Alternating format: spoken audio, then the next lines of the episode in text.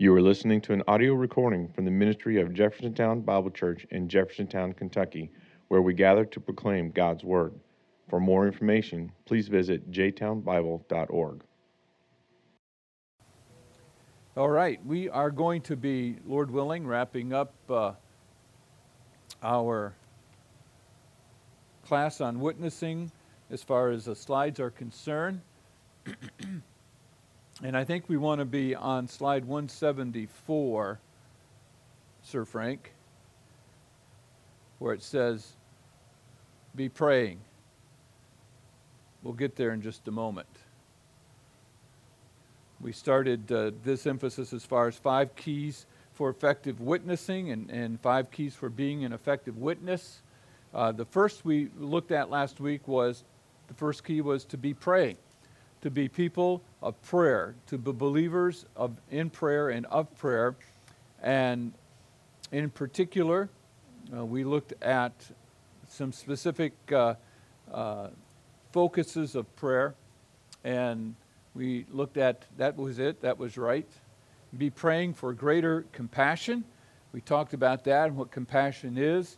It is seeing or recognizing a need and then addressing it.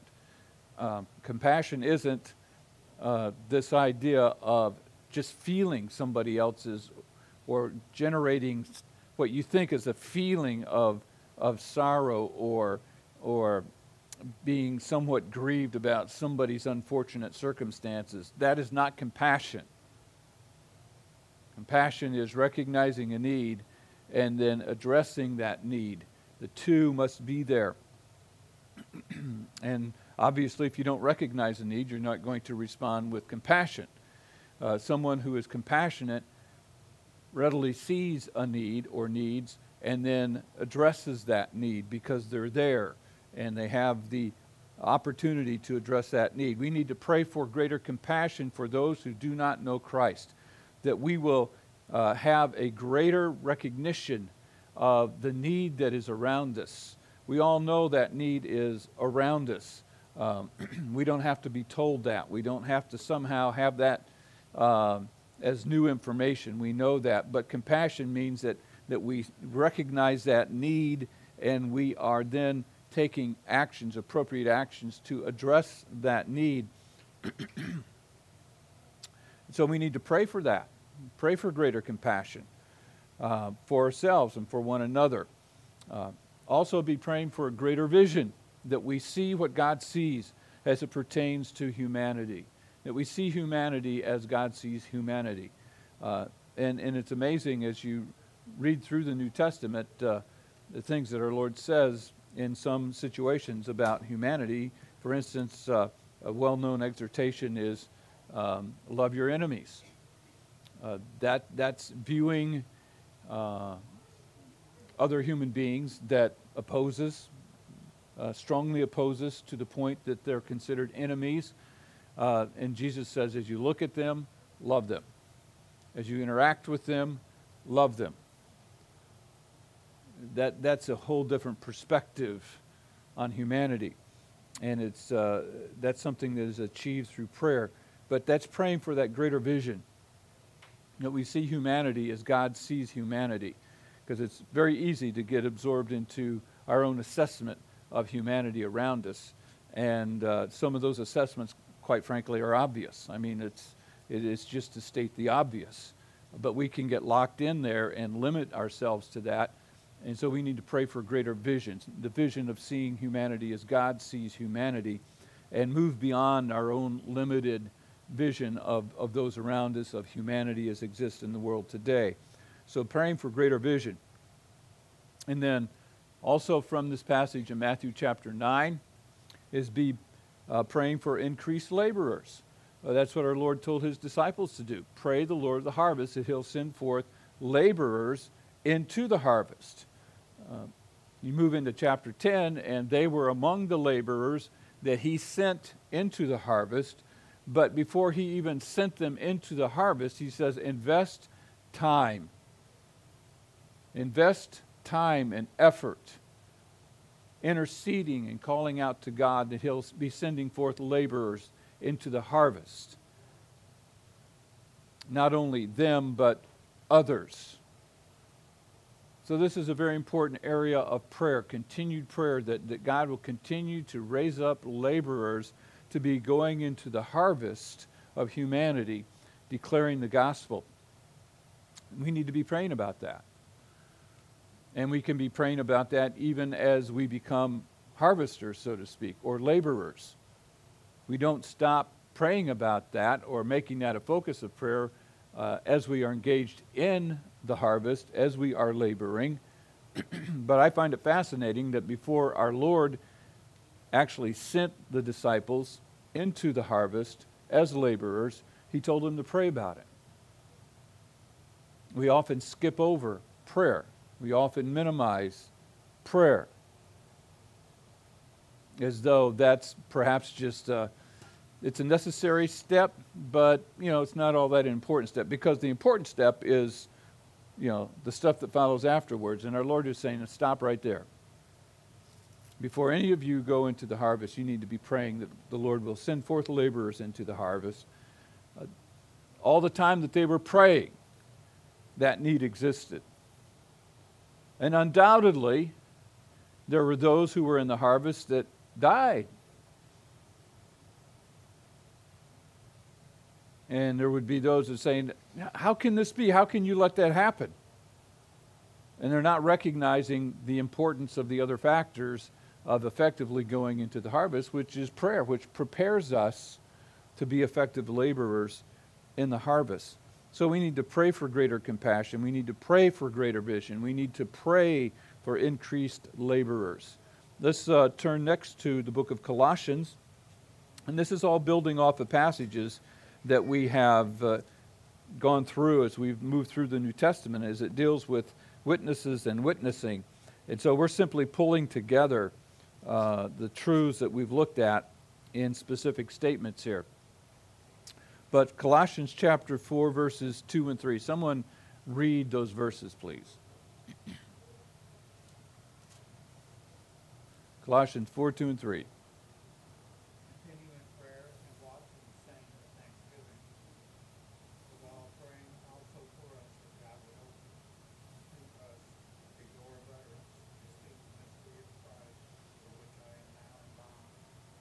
Okay, so there's, there's the fourth area of prayer. It's not limited to these four areas, but these are four clear areas. Be praying for abundant opportunities. That's what Paul said to do for, uh, for him and his ministry team. Be praying that God would open up doors for us. That is a metaphor, meaning opportunities, to proclaim Christ. And so it, we need to pray for those doors. We need to pray for those opportunities. And then obviously be ready to step into those opportunities once God opens those doors of opportunity to bear witness of Christ. So be praying for abundant opportunities. We could also cite other passages where Paul said, Pray for me that I will have boldness uh, to proclaim Christ as I ought to. So we could add that as a fifth one up there. Be praying for boldness. Uh, because we all need it. Because why? As we talked about it, as we move through those portions of scriptures talking about that, it, this is a spiritual um, endeavor. This is a spiritual battle. There's resistance there that uh, is is, not obvious to the physical eye. It's a spiritual uh, warfare that's taking place when we're taking the gospel and communicating it, and we need boldness, daily boldness for Christ. And so, one of the five keys for effective witness is prayer. That's where it starts, that's where it must continue. So, it starts with prayer, continues with prayer.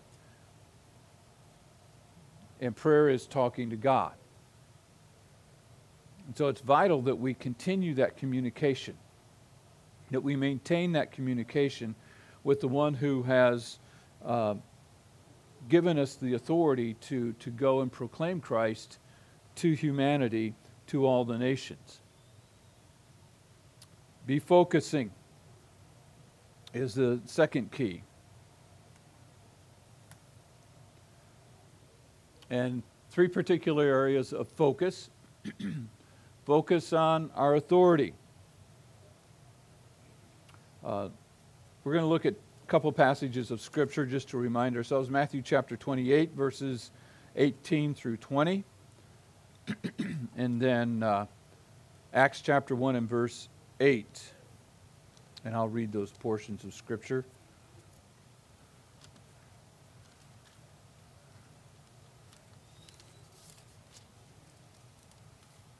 Matthew chapter 28, 18 through 20. Our Lord, prior to his ascension into heaven, said, And Jesus came and spoke to them, saying, All authority has been given to me in heaven and on earth. Go therefore and make disciples of all nations, baptizing them in the name of the Father, and of the Son, and of the Holy Spirit, teaching them to observe all things that I have commanded you. And lo, I am with you always, even to the end of the age. So, three areas of focus. Uh, we need to continue to focus on our authority, the authority that we have for taking the gospel to, to anyone, to any place, to any nation, is the authority of our Lord. He says, All authority in heaven and on earth. There are no other authorities outside of that. And he says, All authority, the totality of authority, has been given to me. Therefore, what I command you to do supersedes all other authorities, and all other authorities are under his authority. So there's no place that we are restricted from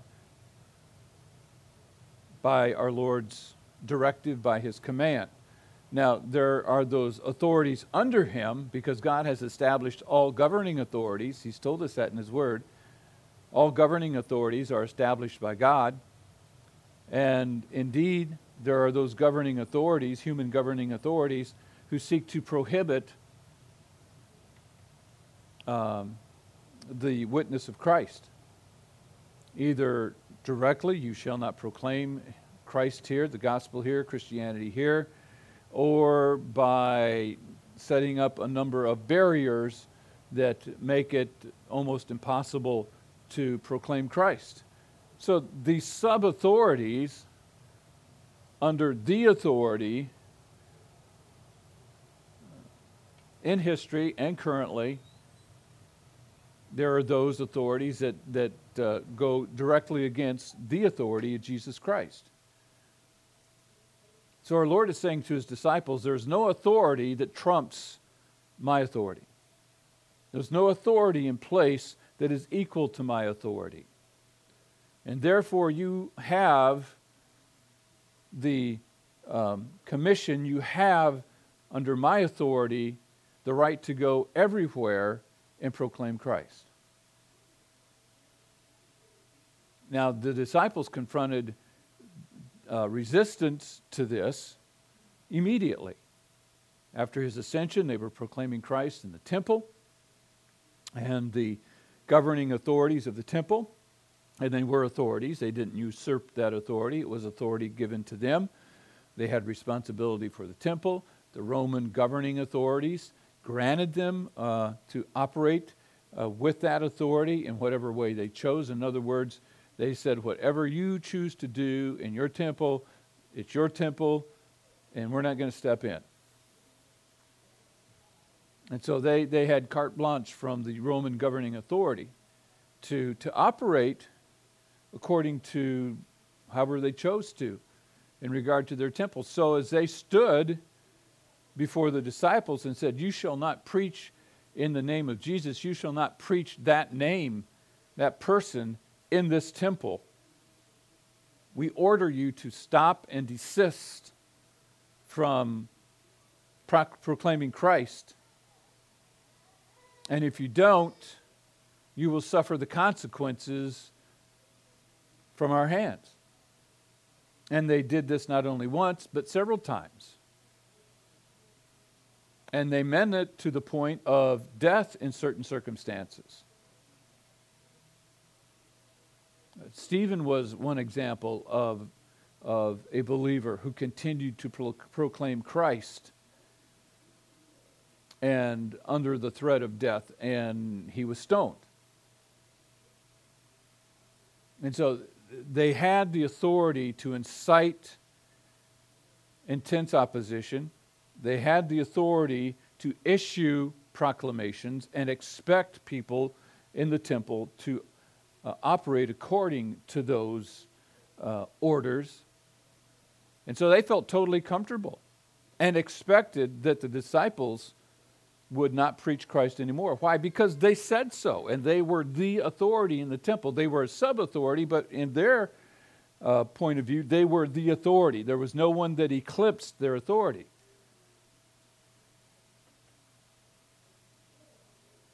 Now, our Lord didn't show up to them and say, Listen, let's have a little confab here. I want you to know that I am the authority, and I've given these guys a responsibility not just a right, but a responsibility to proclaim my name here. So you guys come in line with what I say. That didn't happen, and they wouldn't have done it anyway. And what am I driving at by, by bringing out these observations? It's simply this that having the authority to proclaim Christ does not mean that there will not be opposition to that activity by sub authorities. All authority in heaven and earth has been given to me, given to us to proclaim Christ to all nations. Therefore, go. And it's literally, as you are going, make disciples. That's what we do when we proclaim the gospel. We make disciples as they believe in Christ. Now, an example of, you know, there's, there's different ways of approaching this. Uh, the disciples went into the temple. That's, that's a first century immediate application of this scenario. And they proclaimed Christ, and they had resistance, and uh, some of them were arrested, um, and others uh, uh, they sought to ban from the temple. And they continued to go to the temple, show up at the temple, and proclaim Christ because all authority had been given to them. We fast forward to the 21st century, uh, and you, you have nations that say you cannot come into this country as a missionary. If you uh, apply for a visa to come into this country and you put missionary on the visa, it's a no go. You don't show up here because we don't want people uh, proclaiming other religious ideologies in our country we, we want to control what that is. And there are, there are a number of countries in our world today where uh, believers cannot go in publicly identified via a visa as a missionary. So, does that mean, oh, well, I guess we can't go there?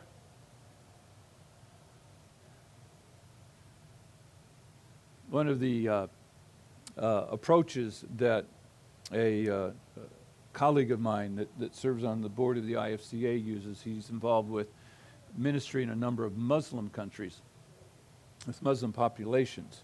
They started in the country of Albania, uh, which has a large Muslim population. It's, it's located to where it has a big tug of war, has for centuries and still does, between uh, Muslim and uh, Christian in the broad general sense of the term, tug of war. Historically, that's, that's been an area and a population that has gone back and forth, uh, that Muslim uh, leaders have sought to control, and then Christian leaders have sought to control. So you, the result is you have both populations there. And then for a period of time, under the communist era, it was totally under uh, communist control, and for a few decades, it was known as an atheist nation. I mean, they were very atheistic. And then communism fell, and you had the return of, of uh, Christians into Albania to do ministry. Um, and so they, they set up shop with this particular ministry, and, and they set up a, a uh, institute, a training uh, center to train people for work, to do very, with various skills to do the work but the people doing the training were believers. And so they would uh, engage them and train them in these skills, but then be witnessing to them along the line. They've added to those ministries over the year, years uh, since the fall of communism. And uh, recently, uh, one of the leaders in, in Albania said, You know, uh, we welcome the presence, we need the presence of a Christian evangelical university here. And so they've been given the encouragement and the go ahead to actually begin to establish a Christian evangelical university. He said, We have Muslim university, we have a Catholic or Orthodox, I should say, university. We, we welcome a, a Christian, a um, Protestant university. But one of the things they do, not only in Albania, but in a number of other countries where they have ministry connections in Muslim populations, is they have people go in and, and they go in and they actually work in the country with a legitimate job. Meaning they're not don't have a kind of a fake job, but the main thing they do is the typical traditional missionary activity. They go in and they hold a job in some professional arena, but their intention is to be proclaiming Christ on the job and in the connections that they have. Well, what are they doing? They, they, they're saying all authority has been given to us in heaven and earth, and therefore we go into these nations that say you, you can't come in as a missionary, but you know, even though they don't have the title as a missionary, what are they? They're a witness. And they go proclaim Christ. So whether you have the title missionary or not, it's really immaterial. It's a title. But the point is, all authority has been given, and there's no nation, no people group, no part of humanity that we do not have the authority uh, by our Lord Jesus Christ to go to, regardless of what sub authorities say. Now, we may have to rethink how we go in. And I say we in, in, in, in the uh, Christian sense, but we go. And while we're there, there are those who are proclaiming Christ. Why? Because all authority in heaven and earth has been given to us to go to all nations, all people groups, all ethnicities, and proclaim Christ. So that's our authority. We need to continue to focus on our authority and follow our authority. Our authority does not come from us, it does not come primarily from a particular church or sending agency, our authority comes from Christ. And that's why we go. Not only in that sense, but where we live life. So all authority has been given. Continue to focus on our authority. Not on the sub authorities that would want to restrict or put up roadblocks or hurdles, but focus on our authority, the Lord Jesus Christ, and uh, serve Him be focusing on our responsibility. Our responsibility under with our authority is uh, to do three things: make disciples, and that's proclaim Christ and see people put their faith and trust in Christ. That's making a disciple. And discipleship is is seeing that person come to Christ and then uh, moving them along that path of growing in Christ but make disciples. So be making disciples. Imperative, continuous, present imperative. It's continuous responsibility. Be making disciples. Continue to make disciples, make disciples, make disciples, make disciples. That's, that's what we do as followers of Jesus Christ. We make disciples. And then once they become a disciple, this is important, baptize them. Baptism is about a very important confession. And we'll continue to talk about this in, in the weeks ahead, not in this class, but otherwise. But it's a very important confession. It's very instructive for us to see it in the context of this uh, responsibility. First, make disciples, then baptize those disciples, and those disciples are confessing uh, very particular truth. One, they're, they're uh, confessing when they're being baptized, baptize them in the name of the Father, the Son, and the Holy Spirit. What is that all about? Well, that's a confession that there is but one God.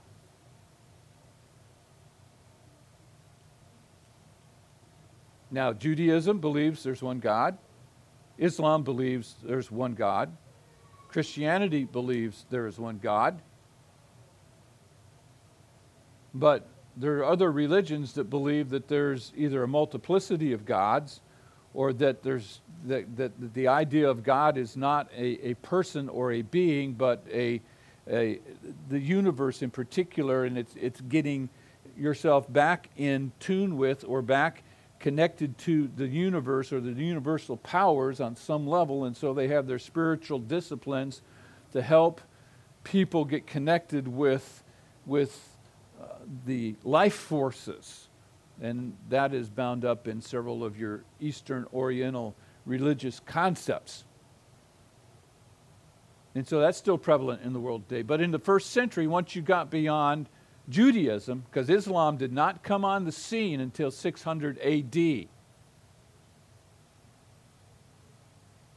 Christ, the church started in 32 AD. So you see, there's 550 plus years after the church began that Islam, in a very small way, began to pop up on the scene of history in the Arabian Peninsula. So at the time that this commission was given, that this authority was given, there was Judaism that believed that there was but one God. All the pagan civilizations that we know of, they believed in a multiplicity of gods. Now, let's bring this back to this confession. This confession for a Jewish person coming to Christ was confessing, Yes, I continue to assert that there is but one God, but this God exists in three persons the Father, the Son, and the Holy Spirit. That's why it was significant that Jesus said, Be baptizing them in the name of the Father, the Son, and the Holy Spirit, because by identifying uh, themselves with the one God who exists as the Father, Son, and the Holy Spirit, three distinct persons, they were making a very uh, radical statement in the eyes of others, especially other Jews. And so this was an affirmation of their belief in the one true God. And so, for a Jewish person to make this confession in baptism uh, was a statement that they really did believe that Jesus Christ is the Messiah and that he is God Himself. And that's what Jesus taught. That's why they tried to kill him, because he, he said he was the Son of God. And that meant, in the hearing of the Jews, that he was saying that he was God, that he bore the very nature of God. They understood that. That was not difficult for them to connect those dots. And of course, it, uh, the belief in the Spirit of God as God. And so this is a powerful confession a life transforming confession, a, a, a, an understanding that they came to in coming to Christ that God exists. There is but one God, but He exists equally in the Father, Son, and Holy Spirit. Then you transition to the pagans who believed in a multiplicity of gods and this was reducing that belief down that no, there's not a multiplicity of gods like we believed all of our lives. There's, there's not this pantheon of deities, whether it was originating in, in Greek mythology or expressed in Roman mythology or similar mythologies of other civilizations, that there were a pantheon of gods and that uh, your city or that your region or perhaps even your country had a primary deity that was more powerful in that city, in that region, in that country than the other deities, but the other deities still existed. But you worship that primary deity. And so, for someone caught up in, in that system of belief to come to faith in Christ, they were stating that we now believe that there isn't a multiplicity of gods, but there is but one God, and that He exists as God the Father, God the Son, and God the Holy Spirit. Three persons, the same essence, the same nature, the same deity. And so it was an incredible statement. And so when a person came to faith in Christ, they were making an astounding confession of where they had arrived at in their thinking and in their belief. So, baptism was about that open public confession of this astounding truth. He didn't say, baptize them in the name of Jesus and stop there. Because Jesus is the Savior. He is the Savior, but baptize him in the name of the Father, the Son, and the Holy Spirit. Is a confession of, of the belief in the one true God, besides whom there is no other God, and this is who He is. So it was an amazing confession. Um, and so our responsibility is make disciples, baptize disciples, and then the third leg of that, as you read in these verses, is to be teaching them. Again, it's a present imperative, so it's a continuous responsibility be teaching those disciples who have made this open public confession concerning the one true God, having embraced Christ as Savior and belief in the one true God as uh, Father, Son, and Holy Spirit, and continue to teach them all things whatsoever Christ has commanded. So, all that the scriptures lay out, continue to teach them, instruct them and that is, that is at the heart of why local churches exist. It is to be teaching those who have come to Christ the truths of Scripture so that we can continue to grow. We are to always be in that construct. Now, the teaching isn't limited to the local church. In other words, you don't have to always and only show up at a local church in a local assembly to be taught. That teaching can happen beyond, for instance, this setting and should and must. But it does mean that when we do come together, this is at the heart of who we are and what we do. Teaching all things whatsoever what Christ has commanded. And to diminish that or make it secondary is to do great disservice to this responsibility. Stay focused on the responsibility, which is threefold. First of all, make disciples, and then bap- be baptizing those disciples, and then be teaching those disciples. And it's a continuous responsibility. So, as once we become a disciple of Jesus Christ, we are to be bearing witness of Jesus Christ to those who have not yet trusted him. And then once they trust him, have them see them baptized in the name of the Father, Son, and the Holy Spirit, then continue to teach them, and they in turn begin to engage in the process. That's our responsibility. That's the heart of what the Lord brought the church into existence for local assemblies to carry out this responsibility. So be focusing on our authority and our responsibility, and then Acts chapter 1 and verse 8, and we'll close with this this morning.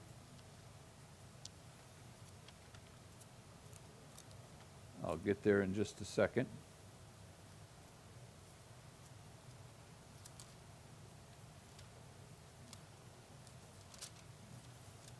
There we go. Proof that I don't have it marked out ahead of time in my Bible. Not that that makes any difference. But you shall receive power when the Holy Spirit has come upon you, and you shall be witnesses to me in Jerusalem and in all Judea and Samaria and to the end of the earth. Our objective. He says, You wait here in Jerusalem until the Spirit of God comes upon you and empowers you. And being empowered by the Spirit of God, the objective is to be my witnesses. And so the church, the local church, is a series of people gathered together, and our objective is to be witnesses of Jesus Christ to all the nations. You shall be my witnesses in Jerusalem, Judea, Samaria, and to all the nations. And by way of application, I mean, they started in Jerusalem because that's where they were at. And that's where our Lord said to start. That doesn't mean that we have to go back to Jerusalem each and every, every time someone becomes a believer.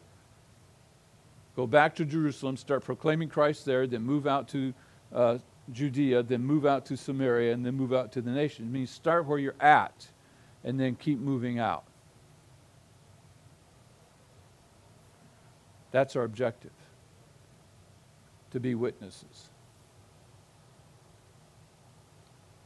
I believe if we follow the biblical terminology, that that keeps us more focused in our thinking, that our responsibility is to be a witness and to be engaged in witnessing. I'm not saying jettison the term evangelism, but I'm saying by beginning to intentionally appropriate the term witness and witnessing, that more specifically focuses us on our objective. And uh, that's what our Lord said that they would be. You shall be my witnesses. He didn't say you shall be my evangelists, and that, that you know could be a distinction uh, without any significance, but it's what he said. You shall be my witnesses. And as my witnesses, under authority that I grant you, go to all nations, starting where you're at. Any comments or observations? We didn't get through all of it. We got three more that we want to look at next week, Lord willing. All right, let's pray. Father, we thank you today for the blessing and privilege, again, of being together. Help us to contemplate these truths that we have been exposed to this morning, uh, exposed to once again. Uh, and Father, to contemplate them more fully in our minds and in our hearts and, and Lord, to seek to grow as your laborers, as your servants, as your witnesses, and help us to, to uh, do that where you have us living life now. And Father, we ask this in Jesus' name. Amen. This has been an audio recording from the ministry of Jeffersontown Bible Church in Jeffersontown, Kentucky, where we gather to proclaim God's Word. For more information, please visit jtownbible.org.